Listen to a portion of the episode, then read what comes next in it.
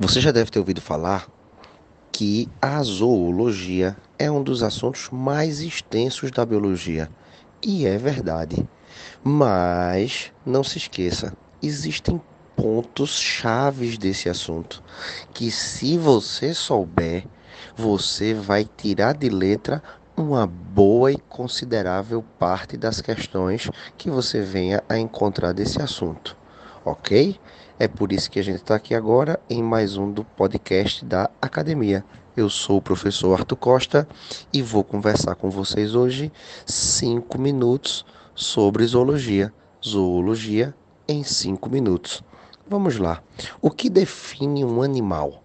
Um animal é todo ser vivo que for eucarionte, pluricelular, heterótrofo e que não tenha a sua nutrição feita por absorção, para excluir os fungos.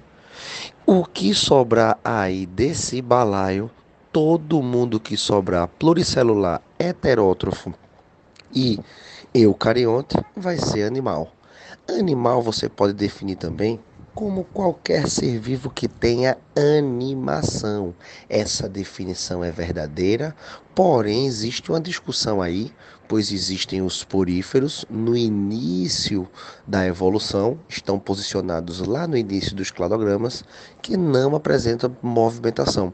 E é justamente dos poríferos que a gente vai começar falando.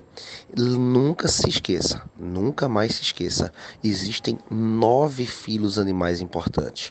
Porífero é só o primeiro filo. Os outros oito quais são? Cnidário, platelminto, nematelminto, molusco, anelídeo, artrópodes, equinodermas e cordados.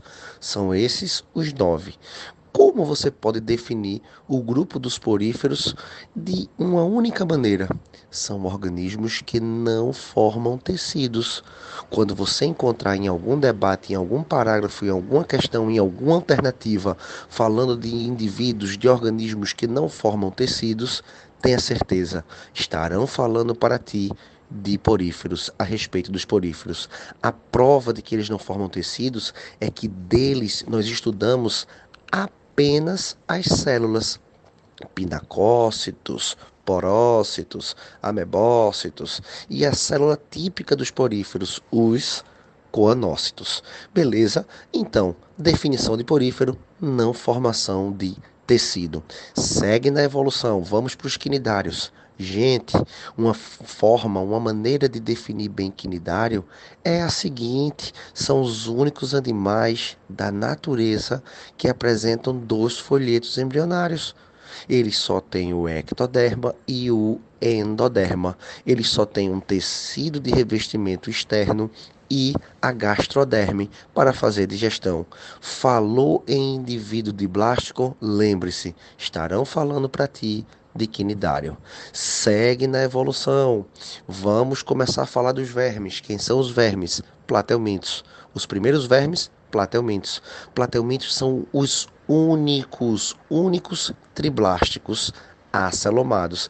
Eles criam o mesoderma, criam músculos, criam bilateralidade, criam movimento, mas eles não têm celoma, não têm cavidade do corpo.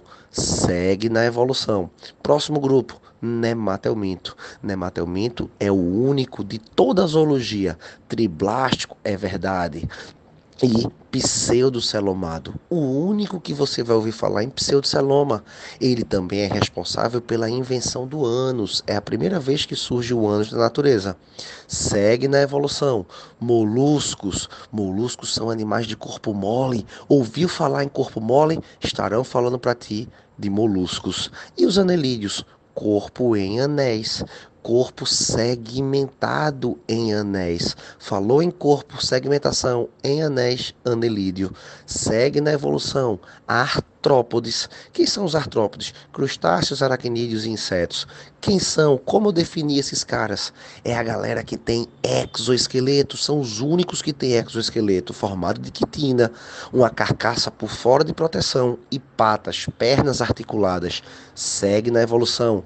Equinodermas. Quem é essa galera? Estrela do mar, ouriço do mar, lírio do mar, serpente do mar, pepino do mar. O que é que essa galera tem em comum?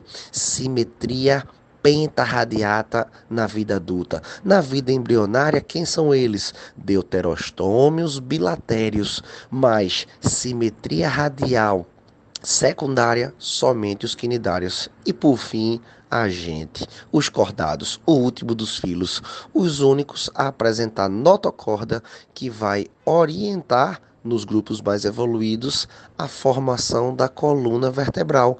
A notocorda sai de cena e chega à coluna até formar a gente, os vertebrados. Esse foi mais um podcast, até o próximo, um beijo e tchau.